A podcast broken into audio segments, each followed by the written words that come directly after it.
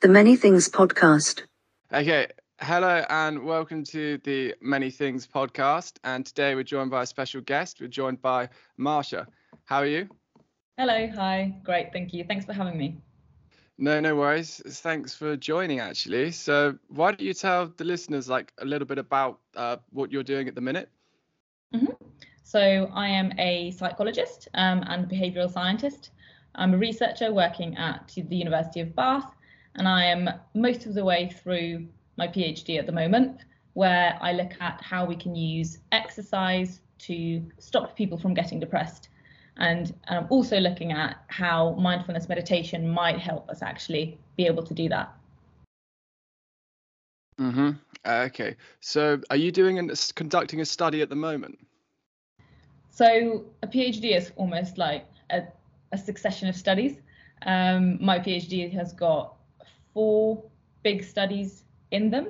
I've already run three, and I've got one in the works at the moment that I'm not yet recruiting for, but I'm prepping for it, and I'll be running it um, this autumn and early in 2024. Okay, so are you happy to like run through some of your studies and your findings, if that's okay? Yes, of course. So um, my background from kind of going back to undergrad is in psychology and sport and exercise science. I did that in Exeter, and it was almost like a combined course where we really looked at how the mind and the body work together. And that's something that I've always been interested in. So I've kind of followed that through to the master's that I did in health psychology, and now my PhD is kind of along those same lines of how do mind and body connect and interact, and how we can use that to be the healthiest and happiest we can be.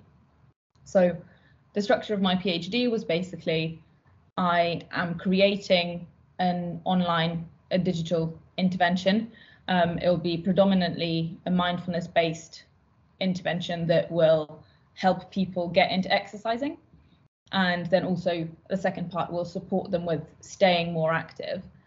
So to begin that whole process, my first study was essentially just looking at all of the literature we've got available so far and um, looking at what interventions or what kind of programs have looked at combining exercising and mindfulness because that that's what I'm looking at that combination.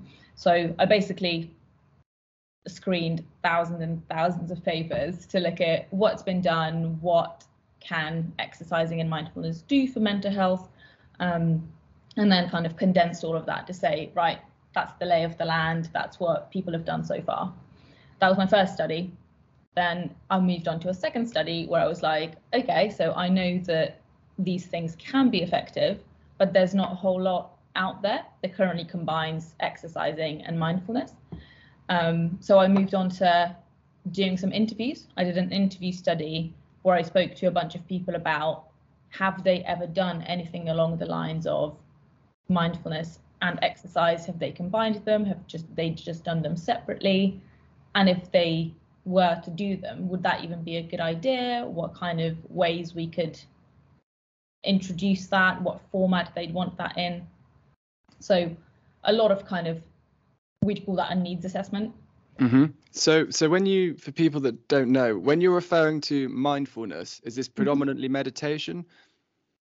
Yes. So mind mindfulness can be called a number of different things. Sometimes it's referred to as mindfulness meditation, mindfulness training, um, but in essence, it all refers to a practice that teaches you to be more aware, more present of what you're thinking about, what you're feeling, what you're doing, and then also tries to teach you to be more accepting towards it. So, yeah, those two elements, acceptance and awareness, are kind of central to mindfulness, and it will often take the form of um, what we call meditation. So that can be, you know, being sat down, um, having your eyes closed, but it really doesn't have to be that way. And that's part of what my research is doing. Mm. I was listening to a podcast the other day, and they were saying there's uh, like internal and sort of more external uh, type focus meditation. And one of the external ones, you just kind of stare into the distance. Have you come across this?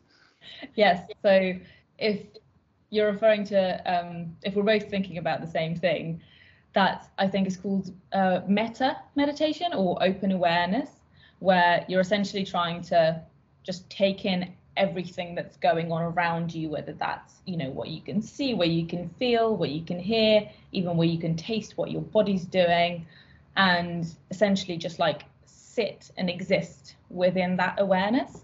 And that can be that's one of the almost types of mindfulness meditation people can do. Mm. So has, has, your has your studies uh, has your research sorry been focusing on like a wide scope of different forms of meditation? So most of the research, um, not just my own, but most of the research generally in on mindfulness tends to use a few key techniques, um, and that would mostly be things like focused attention. So, for example, focusing on your breathing. Then there'll be things like body scans, where you just essentially scan down your body. You, meditate yourself, so you'll know what those are. Um, but those tend to be the key ones, whereas the open awareness and metta meditations tend to be slightly more advanced.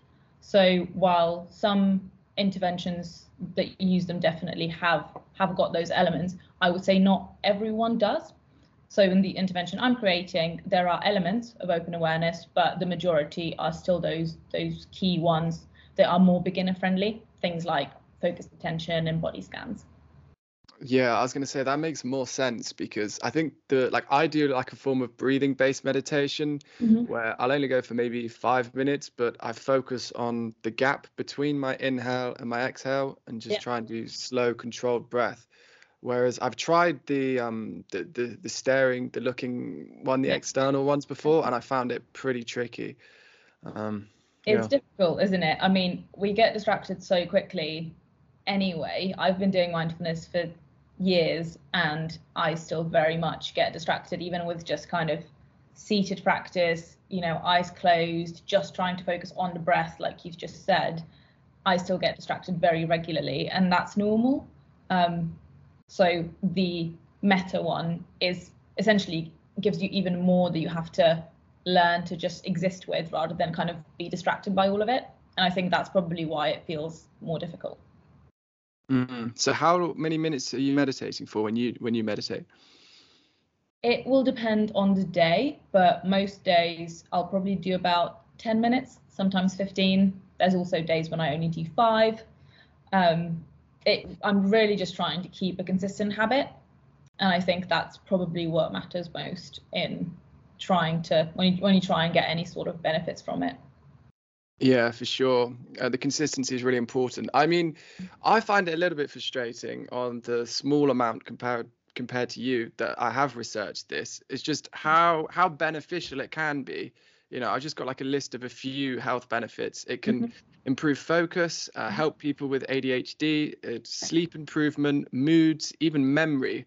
Mm-hmm. And yeah, yet it kind of doesn't really get discussed about as much as it should. I think everyone knows that exercise is pretty good for you, but mm-hmm. I don't think many people are aware of how good for you meditation can be. Absolutely. I mean, I think that there is so much science out there saying that mindfulness and other forms of meditation can be really, really great for all of the things you've just talked about, for things like, you know, treating depression, preventing depression relapse, treating anxiety, stress, preventing burnout. I mean, all sorts really that mindfulness is shown to be really great for. Um, but it's actually used very little in terms of kind of being clinically prescribed for things.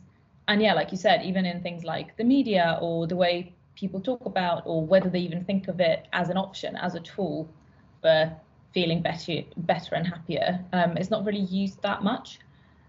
I suspect that could partially be down to the word mindfulness itself being mm-hmm. it almost comes with a stereotype of mm-hmm. who would be the kind of person that would practice it and i think most often for people the kind of person that comes to mind is probably a young woman wearing you know leggings and mm-hmm then she goes off for I don't know brunch. so it's that kind of it. Yeah. to be I- a very rigid idea of who might be able to benefit from it, and it leaves out a massive chunk of people who actually might benefit. And I think s- men are a big part here.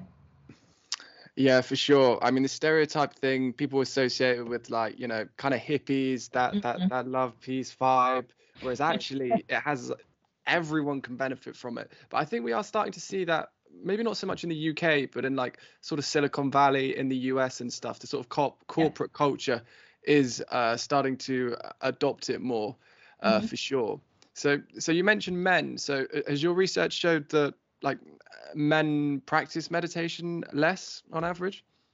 I've definitely come across, yes, in, in my research and also in the research of others, there is more resistance when you suggest meditation to men, for example, um, because they, maybe they can't see themselves practicing that, or none of their mates are doing it, have done it, and maybe they just wouldn't, they just don't really know where to begin. So I think there's a lot that we can do about how we talk about things like meditation and whether or not we kind of describe a kind of person that would be able to benefit from them, or actually we talk about them as something that anyone can benefit from. Because as you said, there's a lot of work and a lot of people, and increasingly people are coming out to say, actually, this has really helped me. So there are some really, really useful um, resources out there, things like, you know, 10% happier, things like Headspace, Calm, all of these kind of apps that people have made. Um, and also a lot of kind of quite well known, you know, prominent people that said, I only can do as much as I do, or I've, I'm only as happy and healthy because I, I do mindfulness or do meditation. So I think that change is happening in this space, but it's still quite slow. hmm Um, I wanted to talk about a little bit about the actual physiological effects it has on us and on our brain, Mhm. um, if that's okay. So it affects the prefrontal cortex, right? Yes, that is one of the main changes we see. So the prefrontal cortex is the kind of front part of your brain um, that is mostly responsible for things like what we call higher order functions. So things like self-awareness, things like forward planning, um, reflection, all of those kind of higher order things. And what we see is in people who practice mindfulness a lot, we see that actually their volume of the prefrontal cortex um, increases a little bit. So there's very tangible evidence for how meditation can change your brain.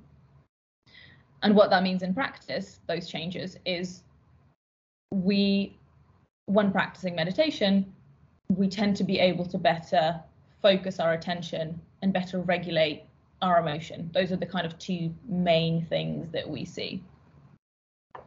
Mm. So when they're noticing the change in the prefrontal cortex, is this the change in blood flow through MR, MRI scans? So yeah, fMRI, um, functional magnetic res- resonance imaging, is the really kind of big round scanner where they put you in essentially like a really quite a narrow tube, and then they um, basically see how much blood each part of your brain is using at any one time. And yes, that we see increased activation and also sometimes increased volume, and that that is what then results in those changes I just mentioned, like you know better able to regulate emotion and attention and stuff like that. hmm And so, do you know somebody that is suffering from pretty severe um, depression and anxiety? How is uh, their sort of prefrontal cortex operating differently? Is it overactive? So I'm I'm not a neuroscientist, so I and I haven't done any work like that, so I can't say with certainty what kind of changes we are seeing. But oftentimes, what we'll see is different patterns of activation. Um, so, for example, if you take a person with depression and a person that does not have depression, and you show them both the same stimulus, for example, a picture that you could interpret as sad, the depressed person is more likely to respond to it and see it as sad because they essentially they are biased towards they pay more attention to negative things whereas someone without depression their brain works in a way that doesn't prioritize negative things. And that's kind of some of the differences we can see. But I'm not entirely sure if it's kind of just the reduced blood flow in the prefrontal cortex that we'd see in someone that's depressed. I suspect it's more complex than that. Mm-hmm. Uh, okay, so uh, looping back to your to your own research a little bit, like I'm sure you've reviewed like probably thousands of studies. Is there any particular themes that that you're aware of that you think perhaps the public aren't aware of on this topic? Hmm, that's a really good question. Let me have a think. I mean, I think there's something that the part that I am personally really fascinated with mm-hmm. is how mindfulness not only helps mental health and well-being, but it can actually also help things like focus, productivity, things like how we engage in other behaviors and how by practicing mindfulness we can generally get healthier.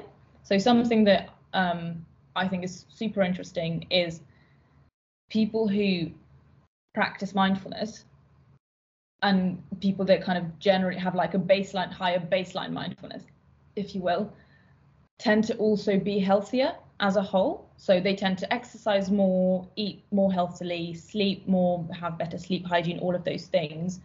And in part we think that that could be because they think about what they do and why they do it differently so for example if we take someone who is just trying to get get into exercise but we all know it's hard to get you know exercising regularly especially if you've not done it for a while.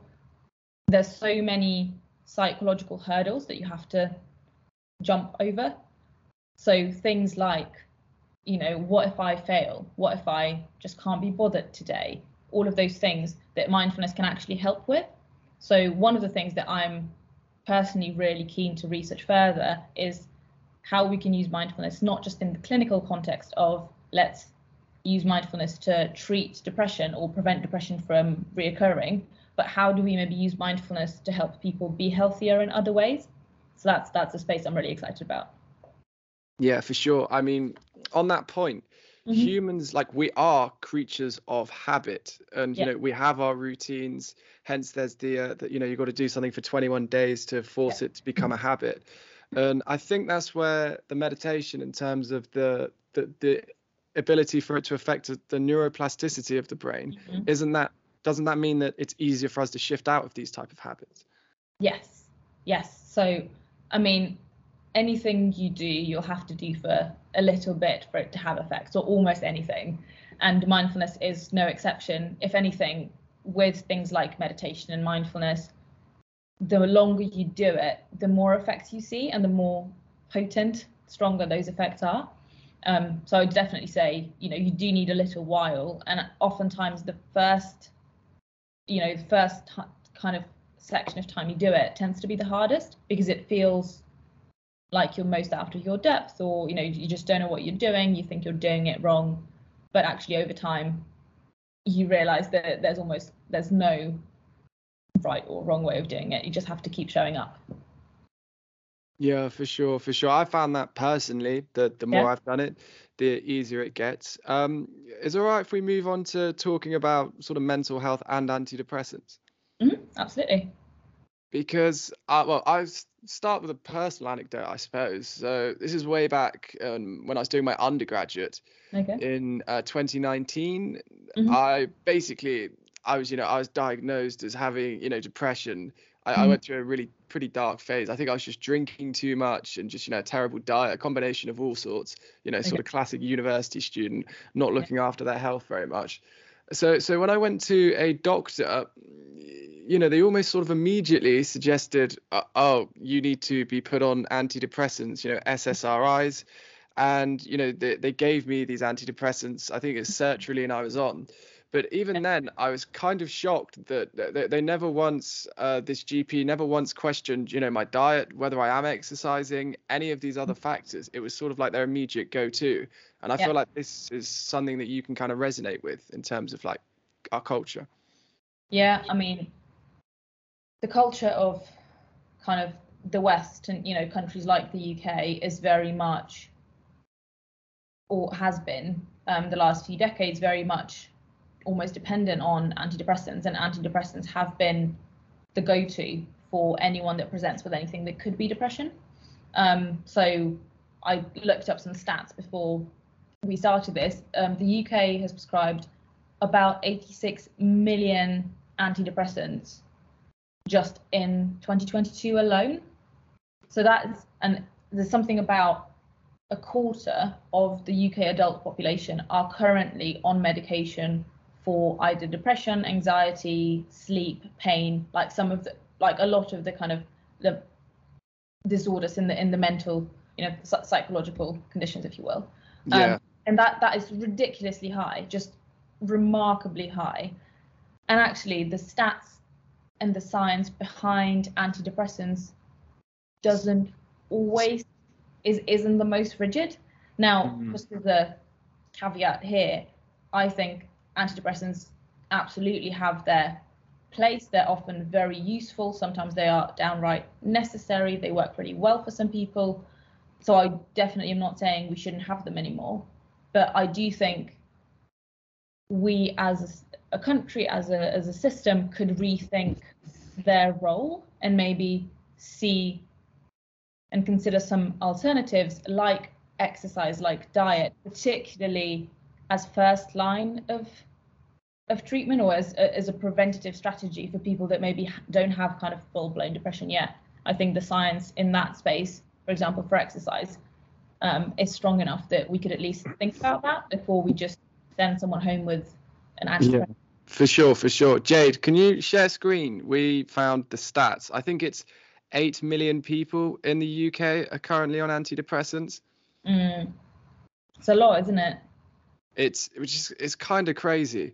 Yeah, here yeah. we go. The number of adults in England taking antidepressants has grown by half a million in the past year. NHS mm-hmm. data shows from 2021 to 22, the number of adults receiving the drug rose from 7.9 million to 8.3 yeah. million. And I think it's it's heavily slanted towards uh, women as well. So, I mean, yeah, we know that in general, um, women experience stress related or mood related conditions um, at roughly twice the rate of men.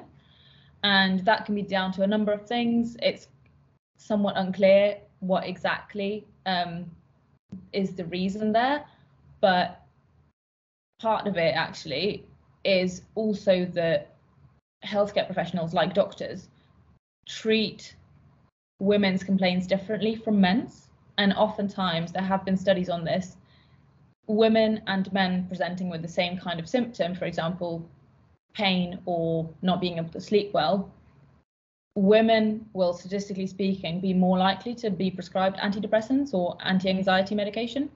Um, so there is that kind of inherent bias in the system as well. But of course, that's not to say that you know women can't get depressed or that they don't get depressed.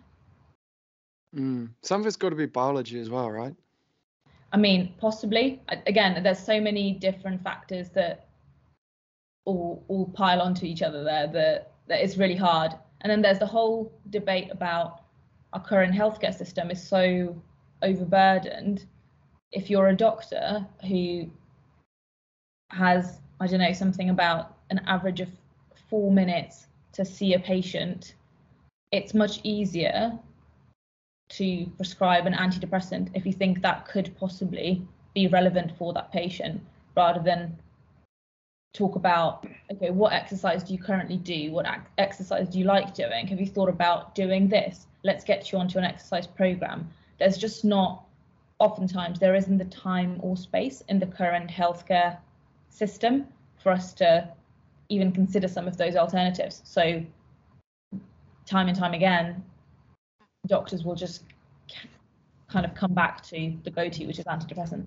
Yeah, for sure, for sure. I mean, I think the problem I have with them, for sure, some people that have serious mental health, you know, they're too depressed or too anxious, they they, they can't operate without these pills. Um, but just there's just the problem I have with it is the human brain is literally, I think it's the most complex living organism, you know, ever discovered. right? And then, uh, you know, we're just giving these daily these daily tablets that affect the uh, the, the, chemicals within our brains. And I yeah. think recently, recently they they came out saying that you know we know that antidepressants work, but we're not sure specifically how, quite how they target the brain. So I feel like yeah. you're just you're you're you're kind of uh, but playing with fire a little bit. But also a problem I have is that I so back in that time I I took antidepressants for like mm-hmm. a few months and then I took myself off them. I weaned myself off them, and even though the doctors were like, definitely don't do it. And like I had a rough couple months after this, but okay. I was just trying to exercise, trying to be healthy, and you know, touch wood. Like I've never felt you know with the, having these mental health issues again since but mm. a couple a couple buddies of mine that were at um, university with me that, that that had like the same similar issues mm. uh, they they started taking these antidepressants and they're still on it like four years later and I know another family member that's still on it four years later and I, this is the problem I have is it actually sort of like rehabilitating and helping you, or is it just kind of uh, just kind of masking the issue? Mm-hmm. I mean, for sure, I think that's another whole separate conversation about you know how many people do we prescribe antidepressants to, and then how many people do we keep on antidepressants because they actually really do need that sustained kind of chemical help. Um, and obviously, it's not to say that you know if you're someone who is con- continues to be on antidepressants that that's in any way bad or that your depression is worse or better in any way. It's more that i think yeah as a system we could do it with reevaluating why those decisions are made. And if there are ways we can maybe get people off them because ultimately all of this i mean in terms of that it has so many knock-on effects. In terms of the individual there's so many potential um, worrying side effects, where something like a quarter of everyone that is that takes antidepressants has to actually stop taking them because they have such severe side effects. Um, and then you're kind of back to square one. And then there's a whole separate issue of obviously prescribing and dishing out that many antidepressants will cost the NHS and the government a lot of money. And are there ways we could spend that money better? For example, by you know building infrastructure that would allow people to exercise more so that fewer people would get depressed in the first place and things like that. I think there are so many important conversations to be had in this space. Yeah, I mean, so, so that's kind of like the cure, if you like. So, so, so mentioning like the exercise as the prevention, mm-hmm. uh, which you just mentioned there, and I also think like the world's changed a lot recently. We mm-hmm. all have this tiny little perfect HD TV in our hands and uh, we are always using social media. Mm-hmm. Social media has a huge effect because you're seeing the highlight reels. You're seeing that person's either month or you know mm-hmm. their year's highlight reels. You know with their best angles, spending their money on their holidays, etc. And when yeah. when when do we flick through Instagram? When we're kind of bored, lying in bed on like a Sunday or something. So it it it targets us at our weakest point. And yeah. like for sure that's going to have an effect. Have you watched the uh, the social dilemma on netflix? I have yes and i was freaked out by it.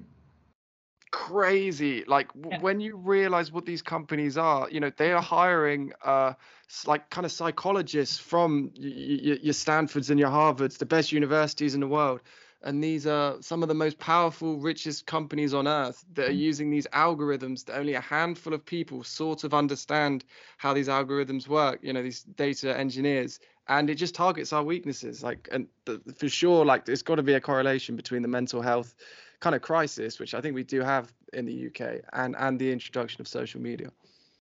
Yeah, I, I mean, I think social media definitely isn't helping. um, obviously I think in terms of the research evidence, what we can say is that there is a correlation between the amount of social media you consume and you use and um, potentially having problems with attention or having poor mental health, things like that. We also know that there's this vicious loop of we tend to, like you said, we tend to reach for social media when we're already feeling a bit down or a bit bored or essentially are a bit susceptible to lower mood or feeling worse anyway. And then you go on social media and then like you said you see all of those highlight reels and uh, you know all of these kind of unattainable standards. And obviously it depends what your feed is like but for a lot of people that is what the algorithm will suggest.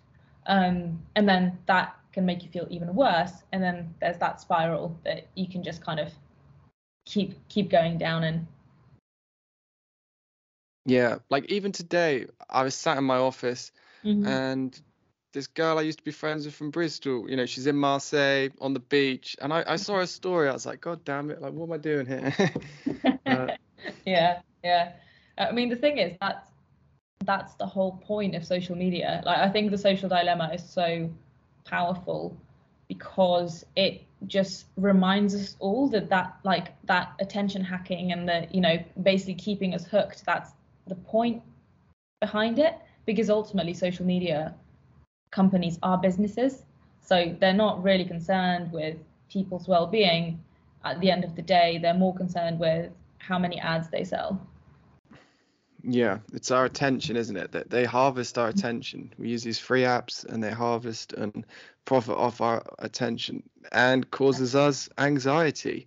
Um, exactly. Yeah, there was actually a really good study done at um, some of my colleagues at, at Bath, which got people to stop using social media for one week, just one week, and they found that people felt happier and better even just after one week break from social media.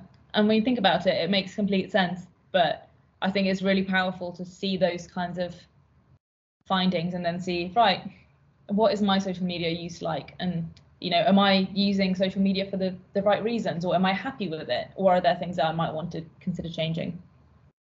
Mm, I, I, read I read one study recently. Well, mm-hmm. sorry, I read the the headline of a study, and it was saying how people that post actively and are active users of social media, so they post mm-hmm. often and stuff, are happier than those that mm-hmm. never post that use it all the time.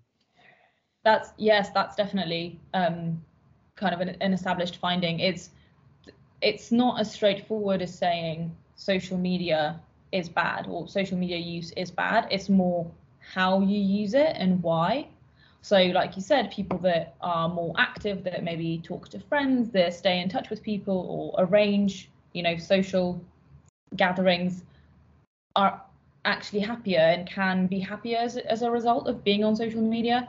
Whereas, if you know, people that are more kind of yeah passive users, not engaging as much, just kind of observing the the world that goes on on social media, those are the people that tend to have poorer mental health as a result. Yeah, for sure. I mean, the, the concept of social media is kind of bizarre because if we're in a job interview or if we're meeting somebody new, mm-hmm. whoever says, What's your hobby? It's like, Oh, Instagram. Like the, the amount of time we spend on it, it, it's definitely a lot of people's hobbies, yet yet no one actually mentions it as a hobby. It's this weird thing in society that we we don't properly address.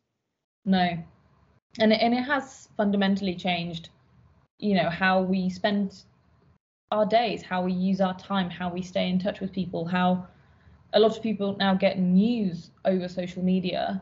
And when all of that is dictated by some algorithms that we don't really know that much about at the end of the day that that's a massive effect on everyone's lives so yeah, mm. just just really worth I think being aware of. I mean, I say that it's not like my social media use is perfect. You know, I'm I'm regularly kind of what's it the um when iPhone tells you like, oh, that's enough Instagram for today, I'm regularly like, yeah, no, just 15 more minutes. So I think it, you know, it's hard. It's not like just because I know some of the science behind it, behind it, that doesn't make it any easier for me to not do it. Again, because these things are fundamentally made to hack our attention. So it's hard. Yeah, it, it certainly is hard. Um, so, so what would your approach be? Like, do, do you have like break days from social media? How do you manage it?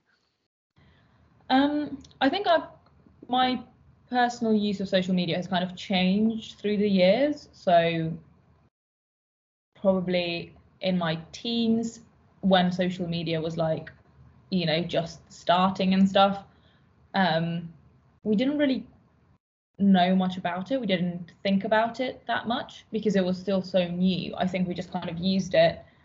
But because it was so new, there wasn't as much content. The algorithms weren't yet so like honed. So maybe it was just easier to just, you know, genuinely stay in touch with your friends rather than get ads all the time or stuff like that. Um, and then I think it was during my undergrad that I started kind of evaluating, you know, it, is this making me happy? Um, mostly because I think I noticed that the days when I tend to be the happiest or have the most fun are days when I'm not on social media much, if at all.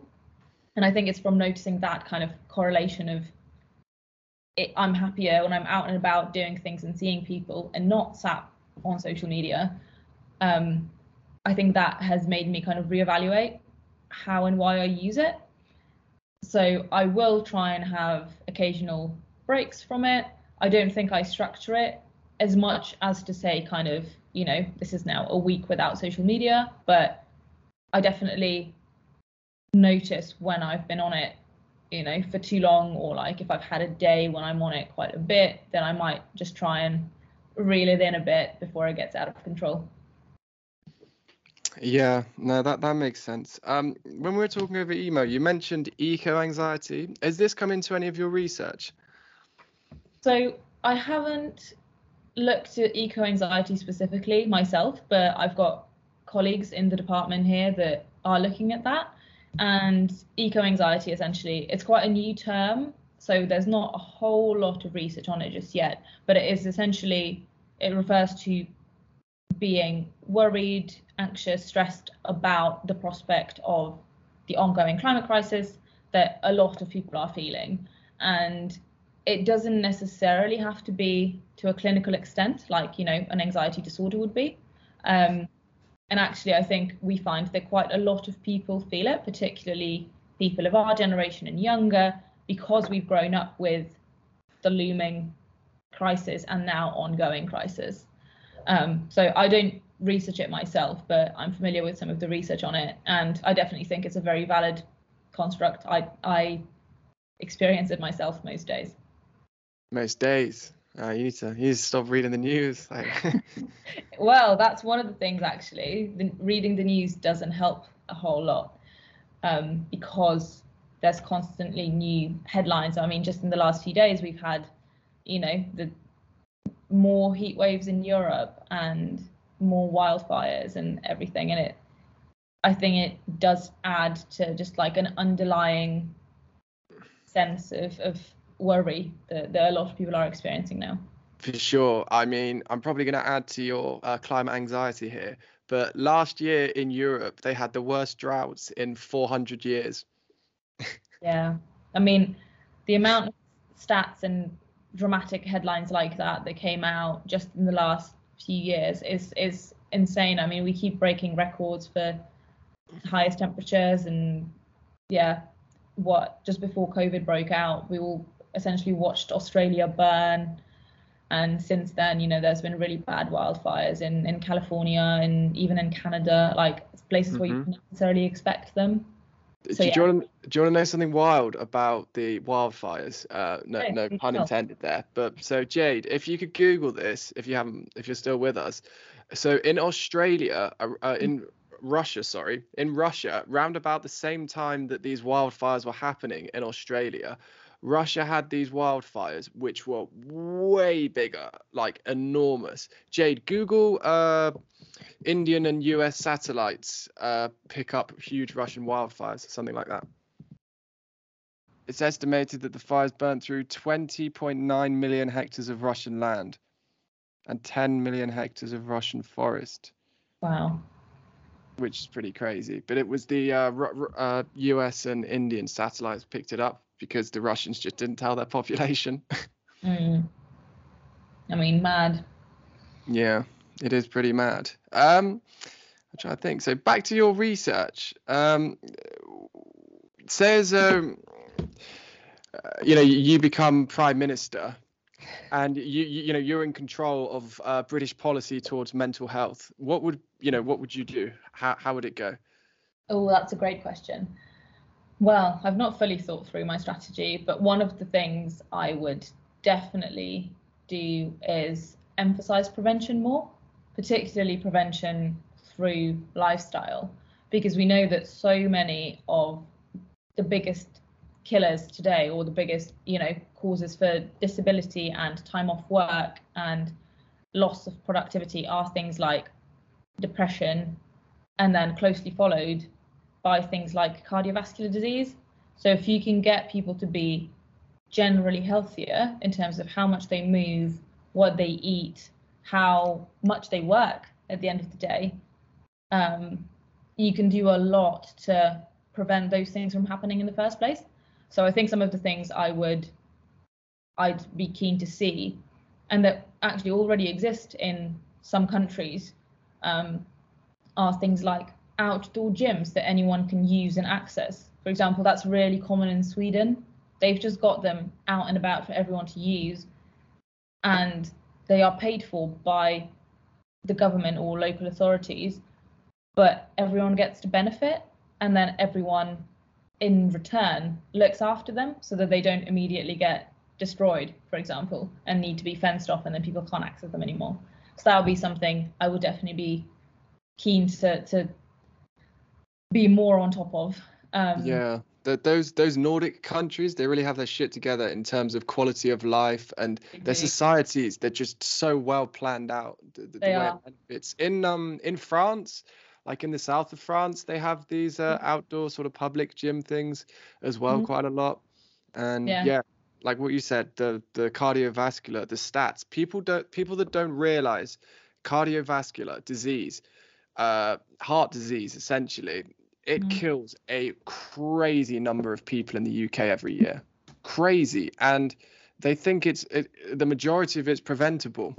I think Yeah, it's something like absolutely. 150,000 people or something. Jade, if you could try find that. But yeah, we do need more sort of cultural awareness of things like this. So yeah, so I think you know, obviously you won't ever prevent all of the cases, um, nor we yeah, it's actually more than 150. Yeah, look at that. Um, I think that's in the United States, though, it says the most common type of heart disease killing 380,000 people. Yeah, in the UK, here we go 160,000 deaths each year is from heart disease, which is kind of crazy. And I mean, there are so many conditions that are actually not strictly speaking heart disease, but that correlate with that a lot. So, you know, there's things like type 2 diabetes that is associated with um, a less healthy lifestyle, um, and even some other things like, you know, some of dementia, Alzheimer's, so many of kind of chronic conditions can be either prevented or at least kept at bay or made better by a healthy lifestyle. And I think at the moment that is missing from our kind of overall approach to health and public health.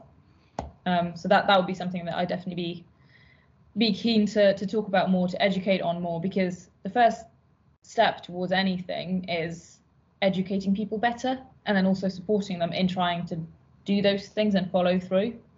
Um, so, I mean, that goes for things like exercising, nutrition, for things like mindfulness, you know, putting that on people's radar so that they know it exists, so that they know how beneficial it can be and where to find it, where to start with it. Um, whereas currently that's that's just nowhere near it's not part of the plan really. Yeah, which is a shame because it should be. So let's talk about the uh, the app. You're involved with one, right? Yes. So throughout my PhD, um, I've been working with an, a mindfulness foundation. They're called Medito, and they're essentially a not-for-profit version of Headspace. Um, they're the their main thing is a mindfulness app that has a whole lot of mindfulness um, audio guides, much like you would find in in things like Calm and Headspace, and it's all free. It's all led by volunteers, and I worked with them as a re- their research officer to do some work, basically evaluate um, some of their existing content, and then also create that um, sessions on that are specifically targeting exercise and helping people get into exercise. And those haven't been released yet, but they will be um, in autumn. Uh, okay. And what kind of uh, u- user numbers does the app currently have? Do you know? Oof, the latest the latest figures I got were probably from early this year when they I think passed a couple mil- million downloads and had like a few hundred thousand regular users. So, you know, not quite up there with with things that have been around for for a really long time and also are all paywalled, but it's decent. It's making a really big change in a lot of people's lives. So yeah, really happy to be working with them. Yeah, that sounds brilliant. I mean, that's that's impacting culture in a pretty big way. Uh, so, are they? You is it UK based predominantly?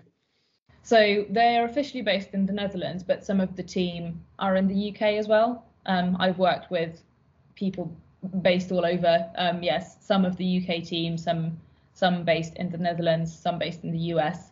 They're they're a really kind of international digital organization.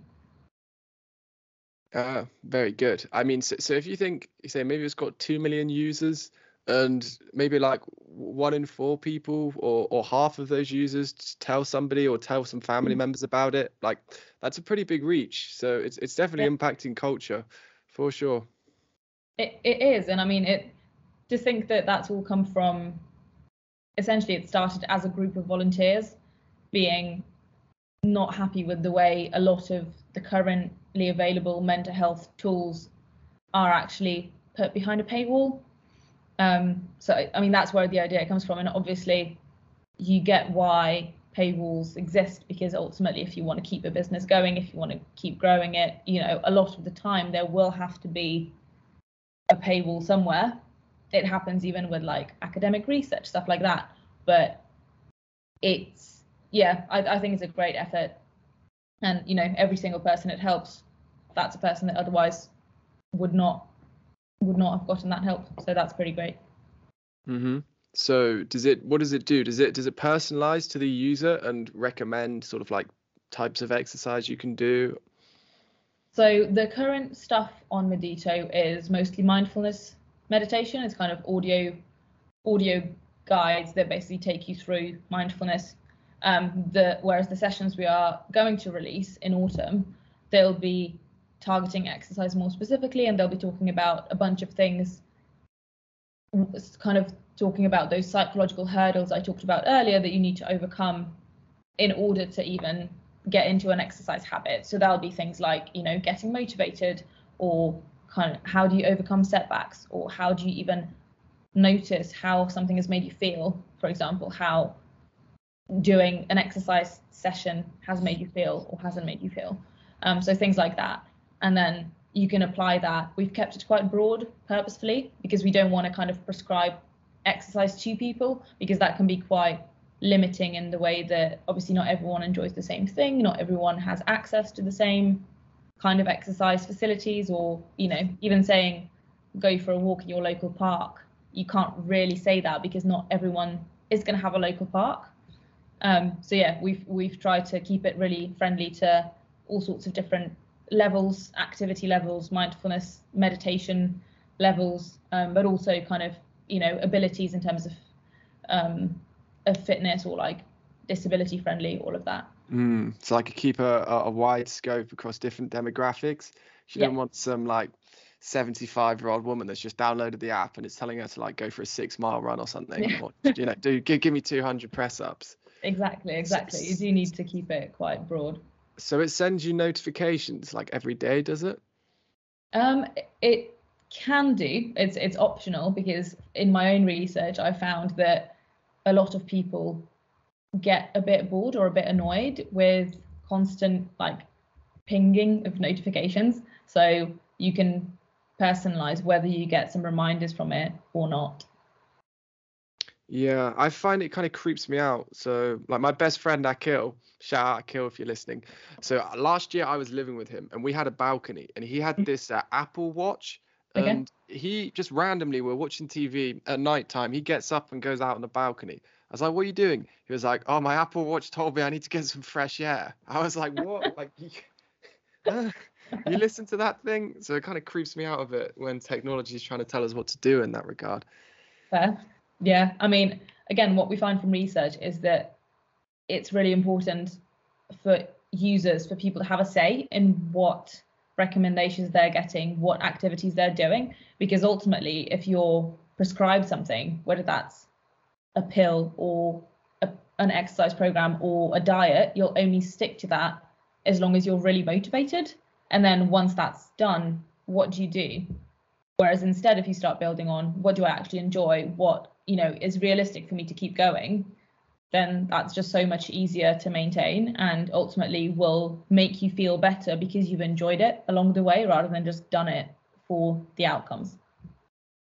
Yeah, for sure, for sure. Um, I wanted to talk a little bit about sort of policy, like government policy, mm-hmm. and and how this relates, because one of the things I found frustrating when I, my undergrad, when I was studying criminology, it's like the, the the research is overwhelmingly pointing in one direction. For example how short prison sentences are totally ineffective. So you get all these academics that you know some of the elite academics that beca- go on to become you know that advise the civil servants and advise the government.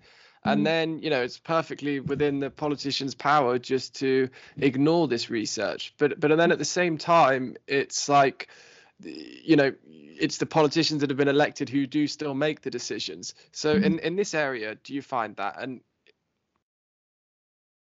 i i do think there's yes i mean there's often hurdles when it comes to trying to translate policy into research. And i know that in the uk system itself you know there are so many people and like great academics working in policy spaces but ultimately their work only goes as far as like the politicians allow it to go. Um, and it will ultimately be down to governments what they actually implement um, and how much they listen to those academics. So i think coming back to kind of talking about you know how we can maybe use exercise more as a preventative strategy or even as a treatment sometimes there is really good evidence how for how exercise can actually help prevent or treat depression, anxiety, stress disorders, all of those things. And yet we are yet to see that become policy in, in any meaningful way. Yeah, I, mean, I don't think it helps that, like, especially Boris, like, he's kind of fat. A lot of these politicians, clearly, if they are exercising, like, that they don't appear to be either exercising a lot or actually particularly looking after their physical health as much as perhaps they should. Yeah, I mean, leading by example would be a great way for them to go, but I think that that would require them to be to have that as a personal priority as well, and we just don't know if that's the case because ultimately we haven't seen that much of it. Yeah, for sure. So, uh, are there any particular studies or bits of research that you've read about the effects on exercise with depression and stuff that really stand out? Like any facts you remember? Yes. So um, there's actually a really, really big piece of work that came out earlier this year mm-hmm. um, that essentially reviewed all of the literature we have on how exercise can be used to prevent, um, no, sorry, to treat um, depression, anxiety, and stress. Uh, it was done by a team at the University of Southern California, uh, sorry, uh, Southern Australia, that mm-hmm. actually met some of them at a conference I went to recently. So they're oh, all, wow. yeah, great people. Um, but they did this massive, massive piece of work that looked at tens of thousands of papers, um, or like sifted through them to then end up with, I think, about a thousand studies. Um, and basically, what they concluded was that exercise really meaningfully and reliably reduces depression. Um, so it can be used to help people not feel depressed or not get depressed in the first place.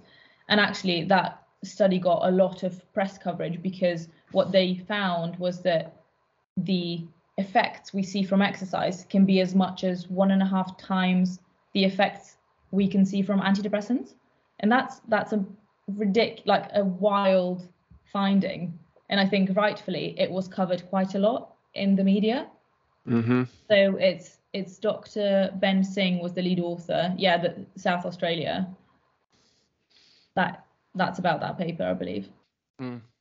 University of South Australia researchers are calling for exercise to be a mainstay approach for managing depression, as a new study shows that physical activity is 1.5 times more effective than counseling or the leading medications, which are presumably like SSRIs and antidepressants.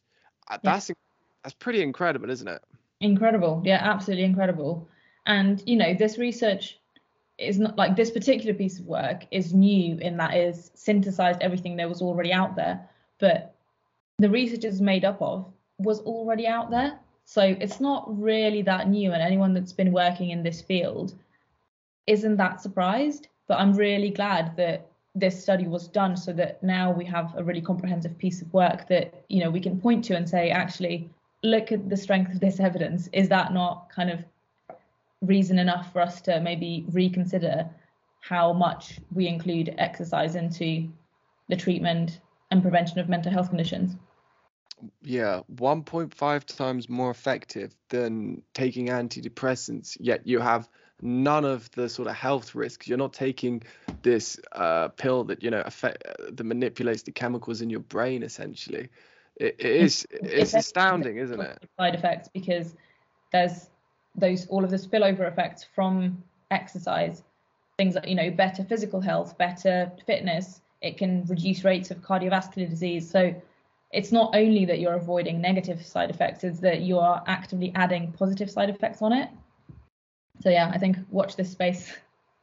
Yeah for sure. I mean linking back to the policy and even when i was saying about how my gp never asked me once um, do i exercise? You know am i eating well and I feel like, like you said, they only have on average four minutes per patient. They haven't got time to, you know, analyze your entire lifestyle and establish mm. this, really, do they? Yeah, and sometimes they're also not sufficiently trained. So a colleague of mine at Bath is looking at how and why GPs in particular are or aren't prescribing exercise for the treatment of depression. And what comes up time and time again is that um, one, they don't have the time and capacity, we which you've just mentioned, and then two, that maybe when they went to school, the GPs, the evidence wasn't as strong, and then they don't necessarily get kind of updated training on this is where the evidence is at now, you know. So things, some things do change in terms of treatment recommendations, like the NICE guidelines, um, National Institute for Health and um, Clinical Excellence, that release kind of you know how generally we should be treating things. So they might they might change their guidelines but if gps aren't made aware of it or if they don't have the time to you know train themselves up essentially they're just not going to be up to speed with those things. So that can be a factor as well mm, absolutely and it's it's wherein it's that link isn't it which does just come back to policy between the new research and process changes in our healthcare system to implement that. Absolutely. And I mean, you know, you, you, you can understand why it would take a few years for research to be implemented into practice because in order for something to become policy, you do want really strong evidence. You're not just going to change policy on a whim or, you know, based on a couple of studies. But I do still think there's a a, a big gap between, oh, there's a, a couple of studies and kind of the, the wealth of the evidence that we've got now that really could warrant some policy changes. Yeah, and you have to think, even if it's not policy, even if it's just sort of societal change and society awareness, there's for sure a time delay, which in part I think, you know, people wait till they hear about it in the news. Mm-hmm. Um, yeah. Yeah, and, and that's why, as researchers, we're actually actively looking to, you know, communicate with news organizations to get new research out there because that sometimes helps that process. It speeds it up. If you can get research that's just come out or that, you know, research that is, is emerging and take that, communicate to the people better so that you don't have to wait for research to change policy and then for the people to learn about policy. You kind of just go straight to people and that can help shorten that um, that period as well. Yeah, like even how we're talking now, it's a mm-hmm. much more uh, direct route to uh, the people. Although I'll be honest, um, I do have a slightly smaller audience than the Times or the BBC. But yeah, like the, the, these independent uh, kind of sources. So like I like listening to podcasts when you have these professors and they're talking about some of these issues, and then sometimes you see it on the news like two years later. But yeah, it's like it's a good opportunity. I think you know Yeah. it's one of the benefits of uh, technology these days. It takes down one of the barriers of access to information. Yeah. And like I said, I mean, that there is a big push within academia to just talk about our research more. Like, not that everyone in our lives isn't sick of hearing about it yet, but in terms of, you know, disseminating research in, in ways that is easier to understand, that is more tangible, so that, you know, anyone listening to what a piece of research is about can actually understand what they did and what they found and why that's relevant to them. That we are trying to do that more, but again, there's all sorts of pressures that sometimes come between the best of intentions and what actually happens. Mm, for sure. On that point, there's a real problem, I think. Like, I, I've done a master's, but you know, I've by no means read the amount of academic literature that you have, and it always strikes me at how complicated some of these papers are to read, with the Mm. use of the academic language and all this uh, industry jargon. Like, Mhm. it is pretty tricky. But I suppose it's a fine balance, isn't it, between you know representing your research and uh, and speaking about it, and then you know the sort of technicalities of it of an actual paper and the peer reviewed process. Yes, there's for sure that's one of the main barriers I think that keeps science and scientific findings from benefiting people more broadly is that academia in itself is like is a really complicated system that is has been quite rigid for a while and scientific language is part of it. And while we certainly need specific and accurate academic language in order to be you know to be precise about what what am i talking about. If i say exercise helps mental health that is way too broad to be an academic statement. I'd have to say something along the lines of running at moderate intensity for 30 minutes three times a week helps improve symptoms of depression on this particular depression scale in a sample of I don't know, university students with a mean age of 22 years. So that's a really big difference. And we do need to make an effort to bridge that gap because obviously there are ways we can communicate all of that information, or at least in, in good enough ways, communicate it in ways that is more accessible to, to understand to people that don't work in academia. Mm. Well, I think that's one of the benefits of this uh, Australian study. It's uh, Mhm. the quantity. What is it? a I think it said 120,000 or so participants that have Yeah. been collectively studied uh, throughout all of the studies that they were studying. Yeah, that's- crazy, that's what-? Yeah, it's it's having that. So, so, so with your research, um, what type of just for University of Bath, what's the sort of budget and f- for this type of research? Like just mindfulness in general with the University of Bath, do you know? Oh, that's really hard to quantify. So, funding within academia works in a number of different ways. So, for example, most commonly people will be funded by research grants. So, Mhm. they'll put together a research proposal, apply to a, a research body like the UK Research and Innovation, UKRI. They're like a really big um, funder of science in the UK. And then if your grant is good enough, and if you're lucky, because oftentimes it's not just down to who's good enough, there's just so many good ideas out there. But if you get the grant funded, that then covers your time as a researcher, so like your employment sometimes, um, particularly when you're at PhD stage, like myself. Um, and it then covers the costs of any studies you've got planned for that grant. So it will really depend what you know what you apply for, but it can be it, it can vary so much. It's really hard to say because it literally goes from like I don't know, most PhD students will have a research budget of about a grand per year, so a thousand pounds per year, which maybe sounds like a lot, but when you think about you should be paying participants at least ten pounds an hour, if not more, um, Mhm. and things like you know all of the cost associated with running a study. That's really not that much. No, I, I thought it was a tiny amount of money, to be honest. Well, yeah, but then with if you go to you know bigger research grants that mostly more senior academics like professors, associate professors tend to get, that can go in the millions. So it really depends on the project, and it's really hard to say. Uh, okay. Yeah. Jade, Google how um how much British universities spend on research grants or, or or win in terms of research grants every year. Mm. It'd be interesting to, to look at.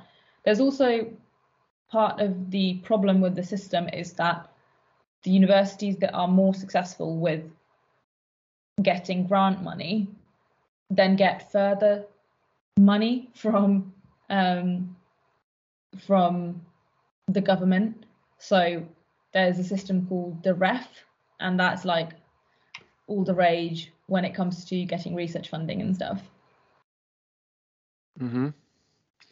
This one here, Research England, eight billion pound investment in England universities. Scroll down a little bit. In the financial year 2021 to 2022, the University of Oxford's total research income, including QR funding, I'm not sure what that is, totaled 851 million pounds. Mhm. Of this, 710 million pounds was granted externally from funds and funded grants and contracts. Yeah, and Oxford are probably one of the big, big spenders in this field because they tend to have really, really good researchers and people that are successfully getting grants.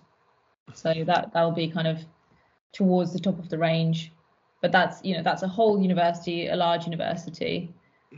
Whereas when you break that down to all the individual people, it it won't work out to quite as much per person. Yeah, for sure. And like, yeah, they are, you know, one of the most dominant universities in the world. So you could safely say that that's probably at the upper end of the sort of grants universities are, are Mhm. winning every year. Um, I think to finish off, then we could talk a little bit about psychedelic research. I mean, again, it's been making the media a little bit recently uh, the benefits of uh, psilocybin.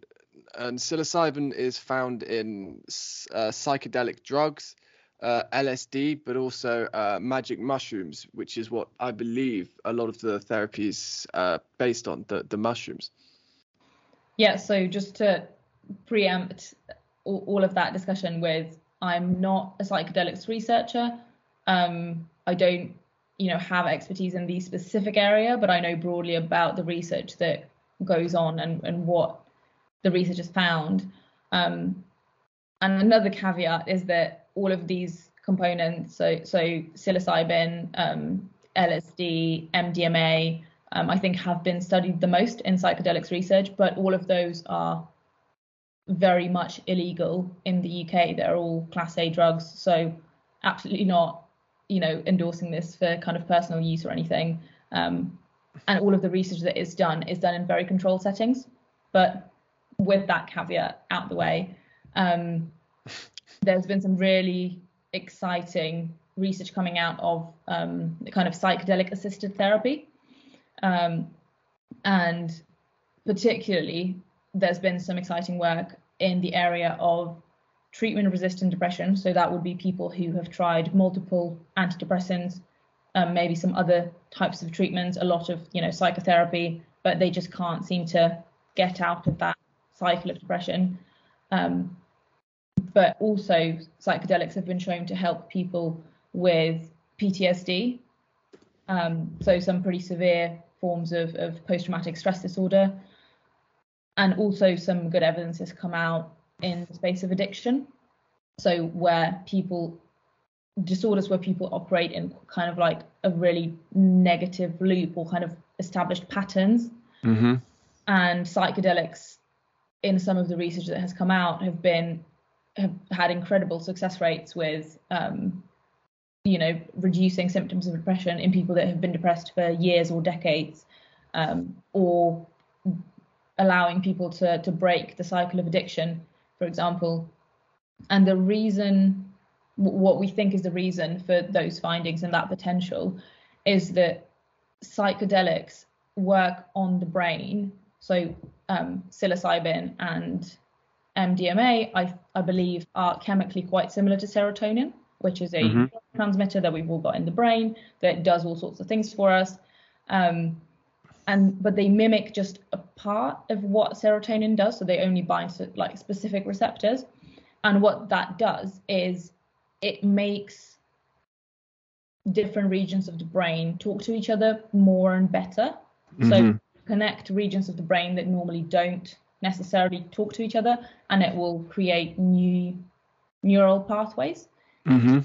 Can basically help people form new, new, literally new connections in the brain, Mhm. but also new kind of ways of thinking about things, and Yeah. or new ways of behaving. The, these new neural pathways that they can form, isn't this linked back to the neuroplasticity again? Yes, yes, Because- exactly. I feel like so it says here that the average person has between 12,000 and 60,000 thoughts per day. So mm-hmm. these depressed people, if you're, you know, always having negative thoughts, you know, and they're just repeating themselves in your head, you know, time after time, like 40 or 50,000 times in a day, Yeah. then it's, you know, that that's the kind of the depression. So so, so these these substances like the psilocybin that does kind of give you the ability with the neuroplasticity to change your thought patterns. I presume that's sort of like the sort of lines in which they operate on a little bit, isn't it? Yes, so that, that that is the current hypothesis. Obviously, we'll need lots more work in this space. Um, and again, all of the research that we have so far has looked at this in a very controlled setting with substances that are very rigorously controlled. They are mostly lab created. So um, the psilocybin they use in a lot of studies is actually um, chemically synthesized as well. Some studies also use actual mushrooms, but mostly it's lab synthesized so that they can control the exact amount. And obviously, you know, they are very careful about the purity of all of these components and stuff. So it's really very different to, you know, any kind of personal use of these things that, like I said, is very much illegal, at least at the mm-hmm. time of speaking. I mean, you've you've got to give it to them though. Tho- those hippies in the US in like the 60s and 70s with the meditation and the psychedelics, they were they were pretty much spot on, weren't they? They were very They- future thinking. They were ahead of their time for sure. And actually, what a lot of people don't know is that back then, a lot of research in psychedelic assisted therapy already started. So in Mhm. the late 60s and 70s, there was a lot of research where psychiatrists were already seeing some of the potential of psychedelics, but with some of the um, US politics and, and policy Mhm. focusing on kind of, you know, cracking down on drugs and the war on drugs and all of that, there Mhm. was a very concentrated push to to outlaw all of that, which essentially just stopped research in its tracks, um, and just you know paused the field for what about 50 years. Yeah, and we've only just come back or are coming back to um, continuing that research so that hopefully we can benefit from, or that the people that need it most can benefit from um, psychedelic assisted therapy if it's found that you know it, it's safe enough and, and effective enough. But I think what we'll see happen in this space is some countries have already um, started decriminalizing. So I believe Australia recently made a big step in, um, Mhm. The therapy, yeah, I've seen that. yeah. Um, so that's one of the first ones that's really said, okay, we are, you know, giving psychedelic assisted therapy, at least for research purposes, a go. And I think we'll probably see some of that in the UK as well. Um, there's a clinic in Bristol actually that um, Mhm. are doing research with psychedelic assisted therapy. So I, I think they're doing ketamine therapy as well. they might be, yeah. Yeah, Um, and I think over time, as we accumulate more research, hopefully we'll start seeing clinical training specific to psychedelic assisted therapy. So, for example, at the moment, you can train as a clinical therapist in cognitive behavioral therapy or in mindfulness based stress reduction that are like different forms of therapies essentially. But over time, I suspect we'll start seeing clinical training for psychologists and psychiatrists to be prescribing and using psychedelics in their practice. Yeah, and I think the fact that like so back then in like the the 70s the the US were very influential in a lot of western countries mm-hmm. with this drug policy because I, I, did a little bit in my undergrad about drugs crime and society okay. and they sort of ha- it sort of had that effect on a lot of a lot of uh, western countries but the fact that the US you know that big ship is starting to turn its course mm-hmm.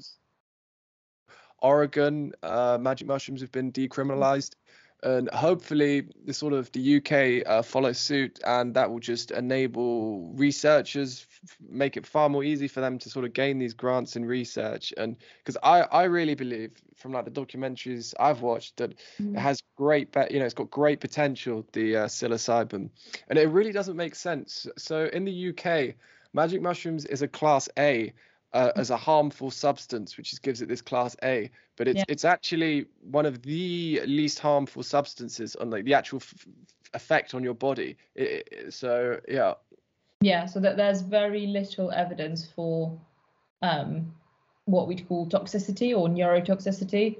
So a lot of the research as well has incredibly low rates of you know negative side effects and stuff. Again, that is all done in controlled environments, controlled doses, um, pure substances. But in general, there's not really a good case to be made for psychedelics as substances to be harmful. And actually, a lot of the um, the really potent and kind of you know well-known myths around psychedelics were spread by those policymakers and, and politicians that were really keen to stop their use in research um, and in practice as well.